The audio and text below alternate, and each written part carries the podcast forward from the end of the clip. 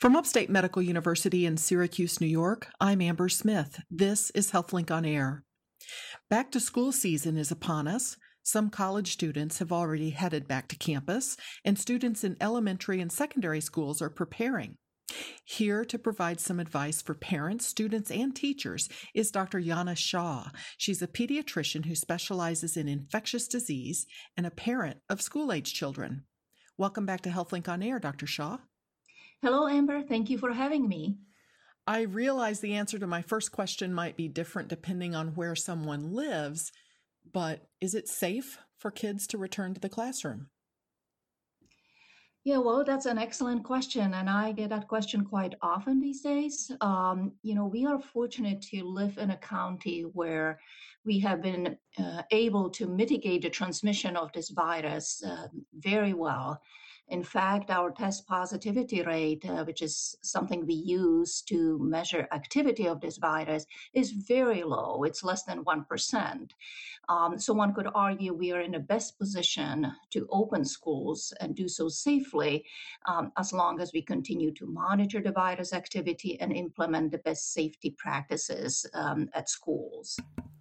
So you said positivity rate. That help me remember what that number is. It has to do with how many people are getting tested, right?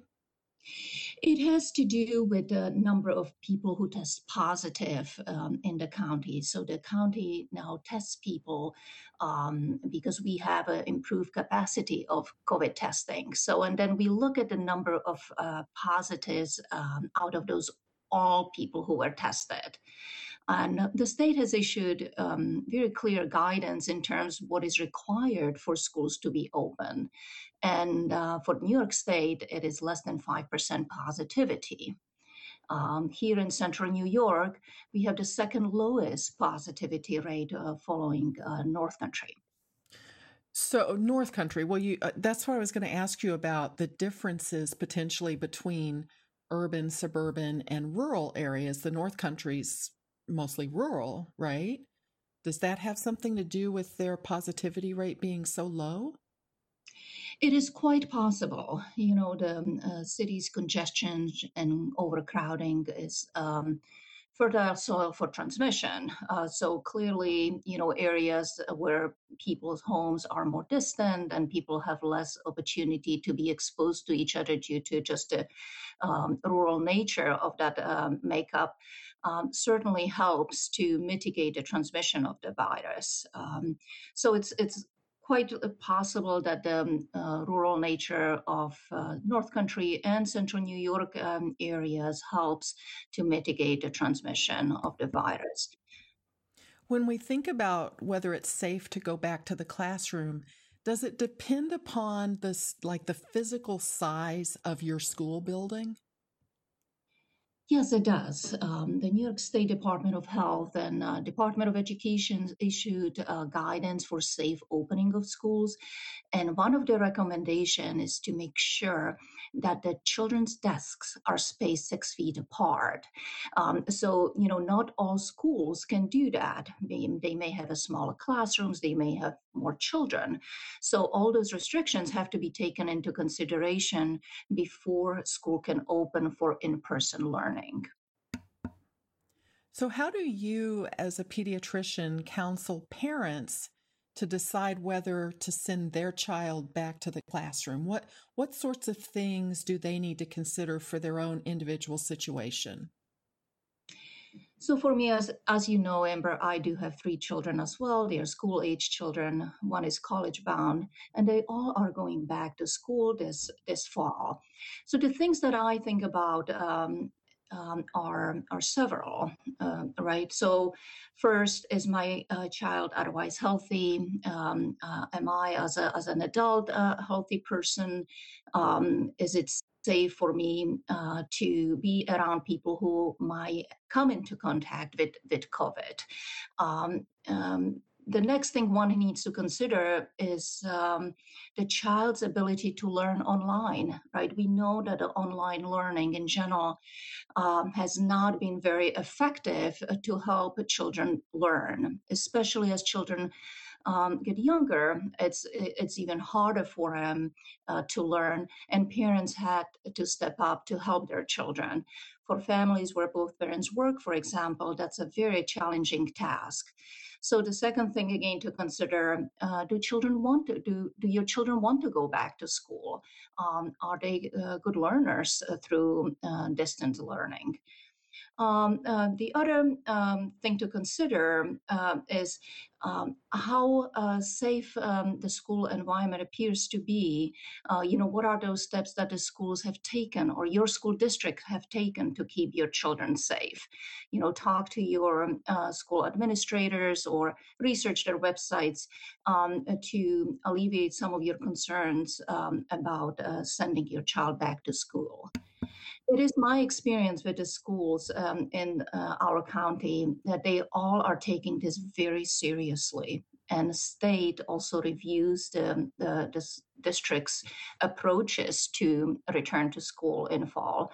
Um, so I, I, am confident, certainly in my school district, uh, that um, um, it will be a safe environment for children to return.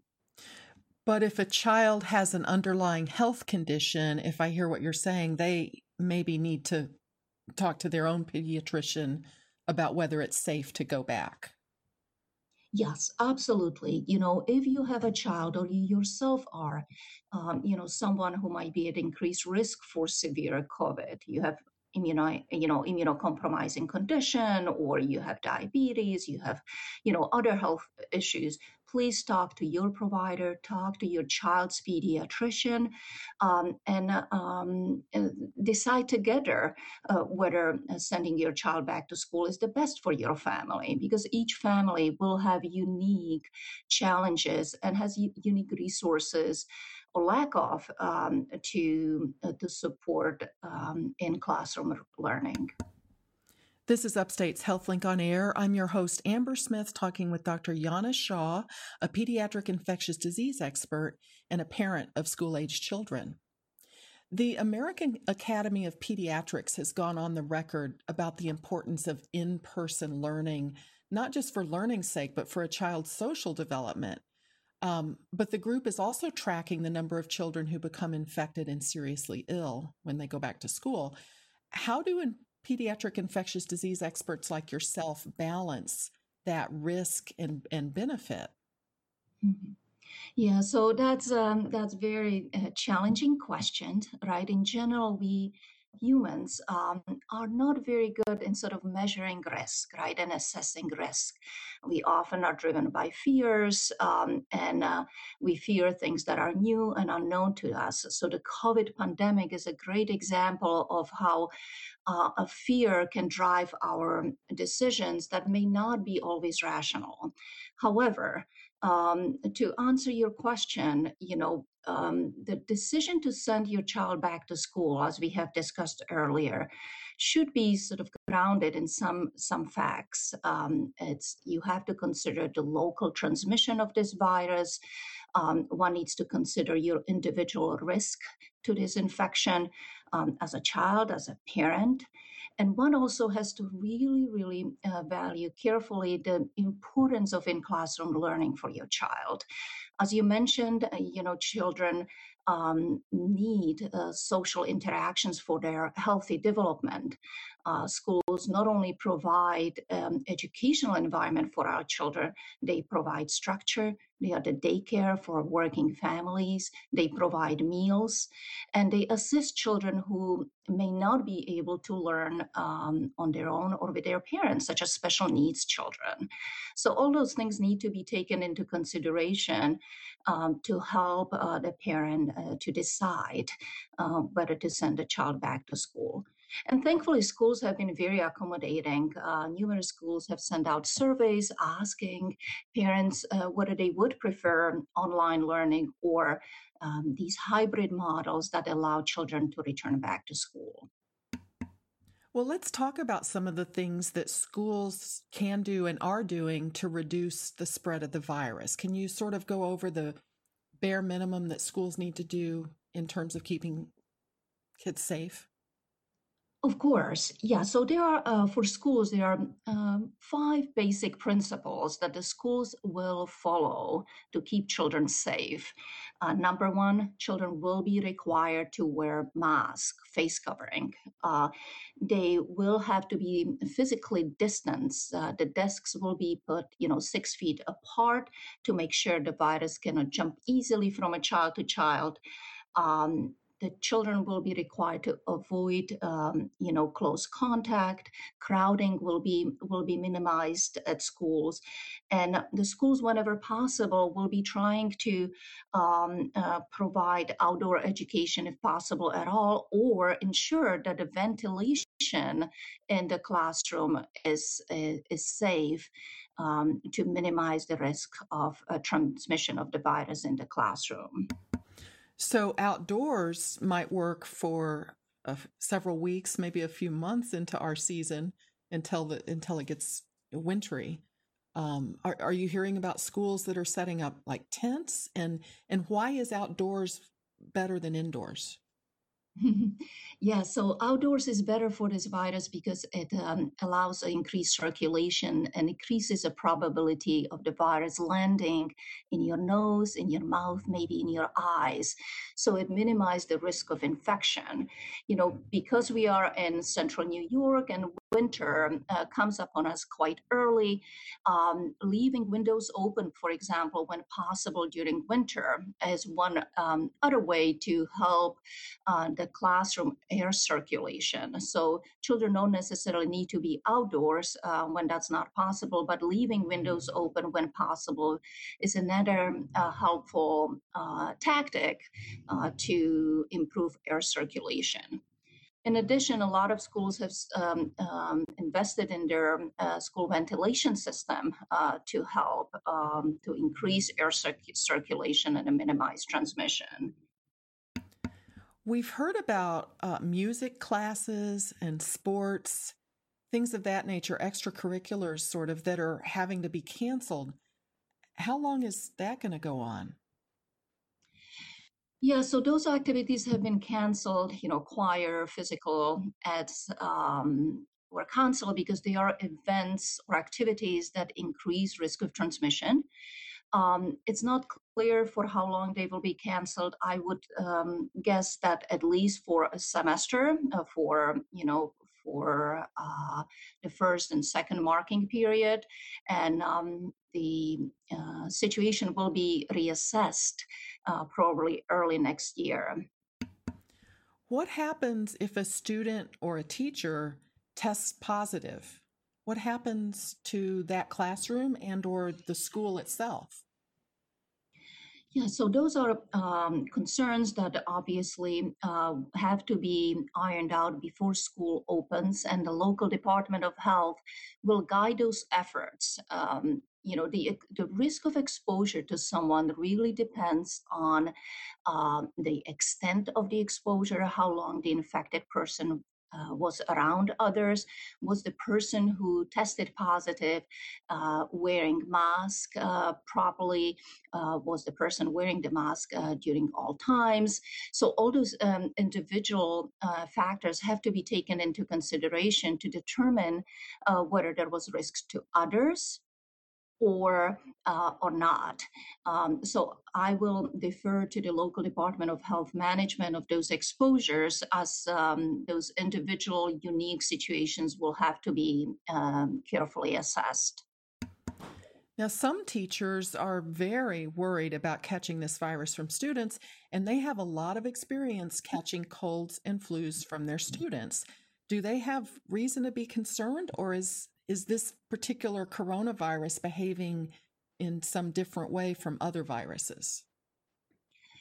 Yeah, so I do understand uh, teachers are concerned, um, especially if you're an older teacher or you have underlying medical conditions that puts you at greater risk for severe disease. Um, those are real and legitimate concerns. Um, um this virus really doesn't behave differently compared to other uh, cold viruses. Um, you know, since you ask, uh, flu, for example, right, is another virus that is transmitted through respiratory route and can be very dangerous, uh, not only to children but also adults. Um, in terms of protection for teachers to feel safer, you know, they will be required to wear a mask. And it might be uh, that for some teachers, they will choose also to wear face shields. You know, in healthcare, we routinely uh, or universally require that our staff wears uh, face masks, ear loop masks, and we also recommend uh, face shields as a standard uh, way to protect yourself uh, from exposure. So for teachers who are uh, concerned um, and would like the extra layer of protection, using a face shield may alleviate um, um, the risk and, and the fear.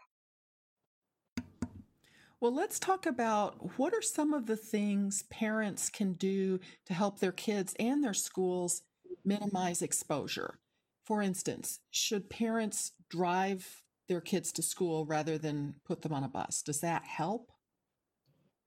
Yeah, so school buses um, um, may be a challenge for some families, especially if those families live uh, far away from school and child will have to be on a bus for extended period of time, let's say more than 15 minutes. Um, so um, if you are able to drive your child to school, it is a safer alternative. Um, you know, schools will be requiring uh, physical distancing on the buses as well. Children will not be able to sit close to each other, and um, the bu- uh, bus drivers will do their best to keep the windows open also to uh, improve the air circulation. Um, so they'll do their best uh, to provide as safe environment as possible. But if a parent wants to minimize risk and can drive the child to, uh, to school, driving, um, you know, them would be would be would be better.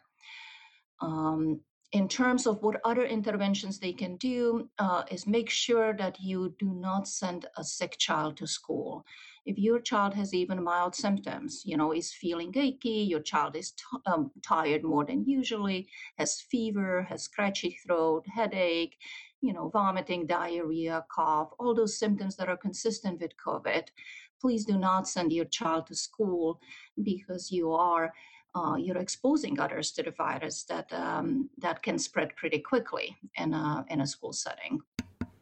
What about lunch? Is it better or safer for a, a child to bring the food with them or to buy the school lunch? So, um, bringing your own lunch probably is best option. Again, fomites or um, essentially a transmission of this virus through food or surfaces does not appear to play um, important role um, in this pandemic, although transmission has been documented. Uh, so if you want to minimize the risk completely, you know, preparing um, lunch for your child would be the way to go. Do you need to send your child to school with hand sanitizer in their backpack, with Lysol wipes? I mean, how much of mm-hmm. this is up to the, the student? So the teachers will have uh, hand sanitizers and wipes in the classroom, but teaching your child healthy habits such as washing hands before you eat, um, and therefore, you know, providing them with a hand sanitizer uh, will ease that process and make that school environment uh, safer. So if you can, please send your child to school with a hand sanitizer and teach them how to properly use it. Now, we mentioned earlier about some teachers might wear a face shield. I wonder do eyeglasses offer any sort of protection from the virus getting into the eyes? So eyeglasses do not. Uh, eyeglasses would be an effective way uh, to protect oneself uh, from this virus. So if you have any concerns and you might be at increased risk and you are returning back to school to teach, consider wearing a face shield in addition to, to mask. Now, how often do you think kids need to be tested? Do do you think only if they have an exposure or if they have symptoms, or should we be testing kids routinely? So, we currently do not recommend routine testing of all children. And that means asymptomatic children, children who have no exposure or have no symptoms. Um, the reason being is that the usefulness of that approach um, is limited, and we also want to preserve our testing capacity uh, to make sure we have enough tests for those who, who really need them, those who have symptoms or uh, were exposed. Um, so um, the testing um, alone um, will evolve over time, but as of today, we do not recommend routine testing of asymptomatic people. Do you think that families need to maintain sort of a study area at their home? Does it seem like they have to be prepared to sort of switch on a dime to go back to virtual learning? That's an excellent point. Amber. I think it's really important that parents do have a backup plan in case the school will have to switch to online learning only. And um, that uh, means that they um, ideally would have a study designated area that will have a backup childcare for their children if parents have to work um, uh, and cannot remote and cannot work remotely. Um, you know, it's quite possible that um, each school will have a different threshold um, in terms of closing if they have a case or two. Um, and also, along with the Department of Health guidance, um, the recommendations uh, may change from school to school. So um, it's really important that they that parents are prepared to having to switch to online learning on a very short notice. Have you heard of any creative solutions to these, uh, what have to be sort of elaborate plans for backup childcare? Um, hmm. what what do you, what have you heard that might that sounds like it would work best? So the approach is to um, uh, sort of safe um, learning and backup daycare um, are um, ongoing and people share them as they as they sort of come up with those ideas you know one of those that i that i really liked especially for younger children are those where the classrooms sort of have several different pods, right? You have a small group of children, maybe four to five, that um, are restricted to certain part of the classroom, and those children do not interact with others. Um, so this type of approach is clever because it um, allows you to minimize risk of transmission in case there is a child who has a symptomatic infection um, and subsequently will go on developing symptoms. And that approach will minimize the risk of transmission to other children, even in the same classroom. It also allows public health professionals to identify, track, and trace those individuals because that child, the case um, itself, would have a very limited exposure to others. So, sort of creating these pods, these social learning pods in the classroom is one approach, and maybe doing the same with a childcare. You know, try to limit the childcare to few individuals because if one comes in with an infection, then you can easily uh, test, um, identify, and isolate those who were um, exposed and infected. You're listening to Upstate's HealthLink on Air. I'm your host, Amber Smith, and I'm talking with pediatric infectious disease expert Dr. Jana Shaw. She's also the parent of school age children. Now, I know our understanding of this disease is evolving in real time since it's new, so please bring us up to date with how much of a threat COVID 19 is to children.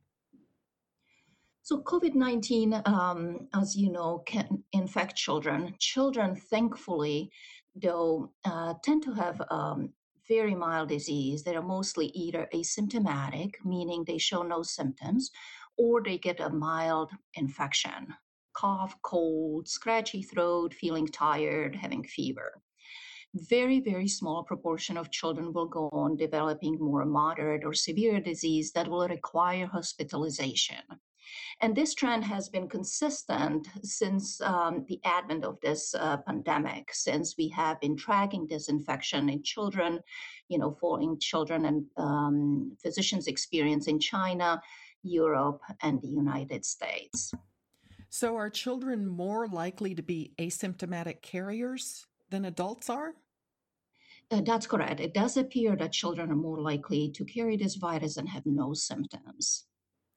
And then a while ago, we heard about children who developed this, it was an inflammatory illness involving multiple body systems. Is that still a concern for, for some children?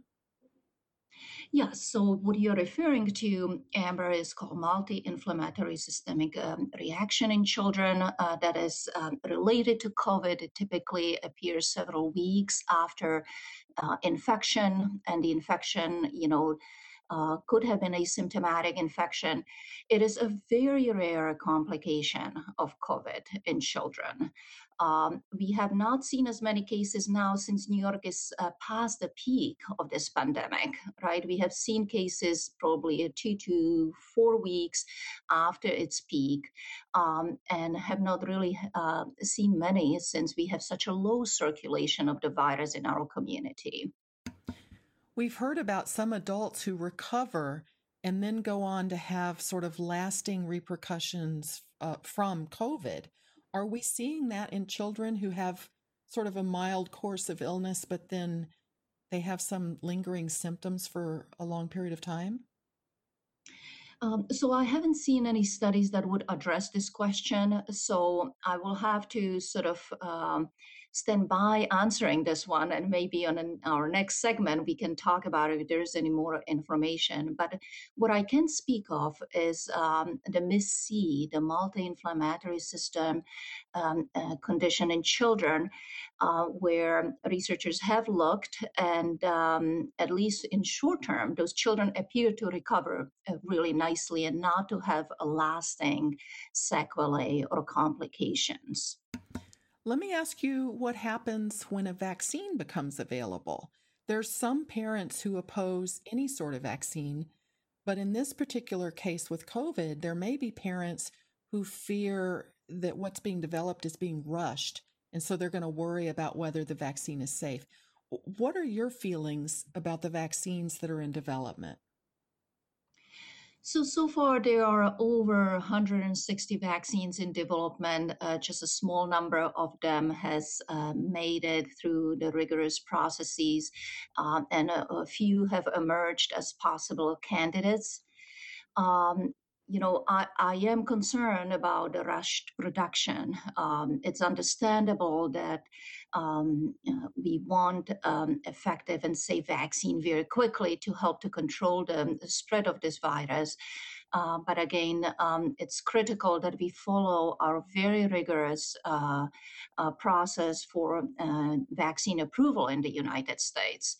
Um, so it's it's it's likely that the reason why this is rushed and it appears to be rushed is that we have um, uh, managed the vaccine rollout um, in uh, parallel uh, paths, right? Historically, when we develop uh, vaccines in the United States, we go through stages um, uh, clinical phase one trial, phase two, phase three. Um, and then we have post licensure monitoring. But in this case, we are doing several steps at the same time. And that might be the sole reason why this has progressed very rapidly and did not compromise the safe, uh, safety process in place. Um, so I think it will be critical once a license is uh, ready for approval that uh, those are reviewed based on the same standards we use for other childhood vaccines or adult vaccines. Well, on the subject of vaccines, considering the flu vaccine this year, do children need to get the flu shot this year?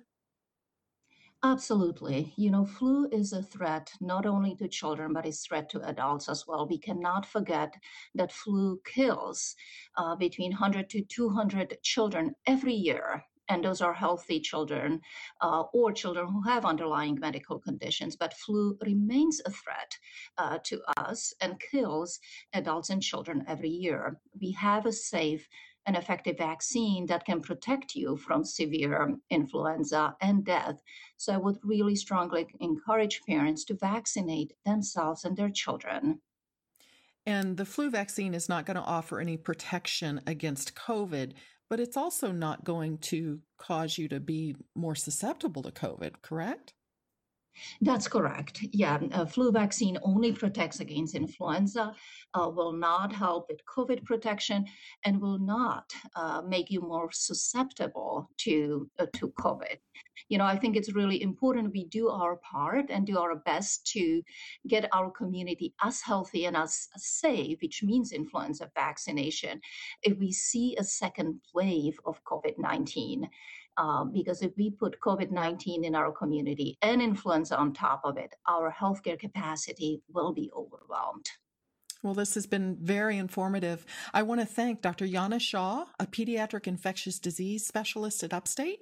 I'm Amber Smith for Upstate's podcast and talk show, HealthLink on Air.